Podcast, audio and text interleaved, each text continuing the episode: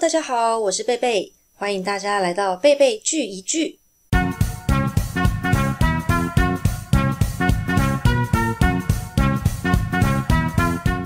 很欢迎大家可以来收听，就是第一集的贝贝聚一聚。那在贝贝聚一聚里面呢，主要是想要跟大家分享一些我平时有在看的一些影集，不管是韩剧啊、日剧、美剧、动画，甚至有时候是电影等等。那我算是一个就是一天不看剧可能就会死掉的人，这样子。就是可能有的人跟我一样，就是吃饭的时候也看，然后中午休息的时候也看，或者是女生头发很长在吹头发的时候也看。那我看的类型还蛮多种的，那主要呢是希望可以跟大家分享一些我自己真的非常喜欢的，那才会在这个节目中然后跟大家做一个分享。那有一些内容的分享呢可能还蛮多元的，那有可能是我自己的看法啊、抒发，或者是一些小故事等等。那如果大家听完我的节目之后呢，有一些蛮有兴趣的，就可以去找这些影集来看。那也很欢迎大家可以跟我一起讨论，那就是希望藉由就是这样 podcast， 然后让大家可以很轻松的然后认识一些影集。那大家也不用担心，如果你是看影集一直很怕被人家雷的那种人，那我在每一集我们在介绍一个影片之前呢，我们就会先说，哎，今天的这支影片会不会有一些雷的成分出现？那如果有的话，那如果你没有办法接受，你可以按下暂停，然后赶快按滑左边离开就可以了。好，那我们在今天第一集呢，想要跟大家介绍的是一部我觉得非常惊艳的动画，叫做《凯若与塔斯戴》，这是它的中文名称。那其实它是用在片子里面呢是用英文来做发音，是叫 Carole and Tuesday， 就是星期二的那个 Tuesday。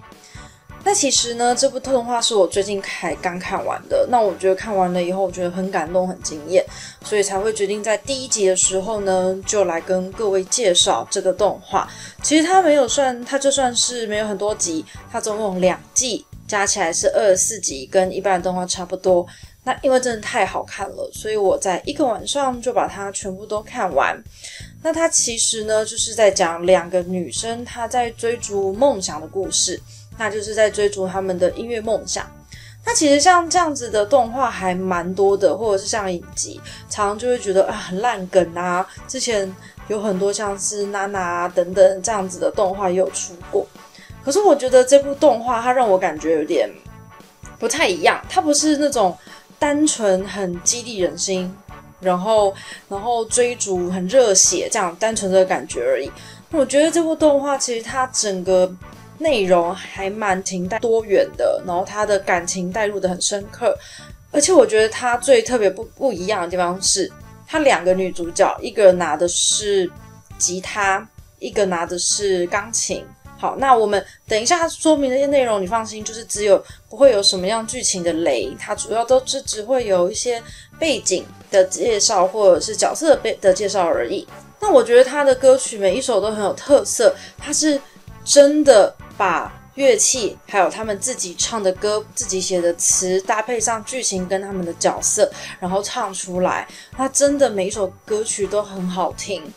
所以我觉得这部片给我的感受跟以前以往那种只是单纯很热血的那种追逐梦想的音乐片有一点点不太一样。而且我觉得它最特别的是它的故事设定的背景，它故事设定的背景是在我们人类移居了火星五十年之后的一个未来的世界。在火星上面的生活呢是很依赖就是人工智慧 A I 的，所以里面其实有些东西你看了你会觉得也不到完完全全陌生，你会觉得诶未来也许真的也有可能会实现。可是它的背景是在火星，但是并不是因为人类移居到火星之后地球就没有咯，地球还是有，只是地球它就变成有点像是呃、嗯、一个附属的这样子。好，所以这部它就是用这样子的一个背景，然后两个完全不一样身份背景跟阶层的两个女生，然后碰到，然后所擦撞出来的火花的故事。那其实这一部我当时在看的时候，第一集前两集我有一点不太习惯，因为其实它的剧情的内容啊，他们在嗯剧情在对话的时候都是日文，因为我们平常看日文动画其实还蛮蛮多蛮习惯的。但是当他们开始唱歌的时候，歌曲他们唱的内容就变成英文了。所以那时候总是会觉得有一点说不上来，就是觉得有点怪怪的。但是真的是很好听。但他们唱完，但是他们当他们唱完歌的时候，他们开始对话又变成日文。然后他整个画风也是比较偏，就是美国比较外国风的感觉。所以我觉得整体感觉，刚开始看前两集的时候，我稍微觉得有一点点的突兀，但是并不影响，就是这一部它真的非常非常的好看。那刚才我有说，就是如果你今天是呃在正在追逐梦想人，或是你觉得今天心情不好，你想要听听歌，然后希望看一点动画激励自己的话，我觉得这部还蛮适合的。但是如果你同时也不是那种就是只有正向，你是喜欢看一些比较多元主题，或者是动画可以多传达一些内容的，我觉得这部应该也可以满足你的需求。因为其实它有很多现实的议题，像是难民营啊、难民啊、贫富的差距啊、犯罪啊等等的，甚至它在亲情上面也琢磨很多，所以它其实元素还蛮多的。虽然我也有看到有人说，觉得诶它的内容想要表达的东西太多了，所以在架构上面有一点混杂，但其实我自己在看的时候，我觉得还好。我觉得虽然内容很多，但是就是因为内容很多，所以整体感觉都没有什么冷场，节奏很快，然后事件就是一个接着一个，所有的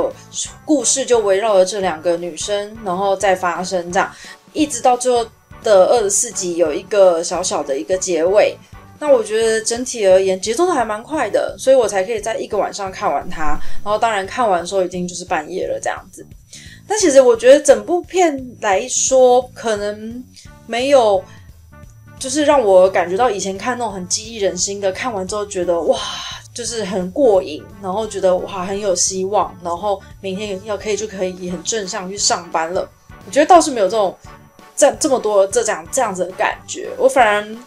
其实有一种比较无奈的心情，反而还多一点。因为其实整部片，我觉得它弥漫着一些无奈中的一些挣扎，有一点悲伤，但是在我们没办法控制环境的状况之下，我们要怎么样很正向的，然后继续努力追求自己的梦想。我觉得他是在这个方面还琢磨蛮多，跟一直培养这样子的一个氛围。但我觉得他有一个非常有趣的，我就是特别想跟大家分享的是，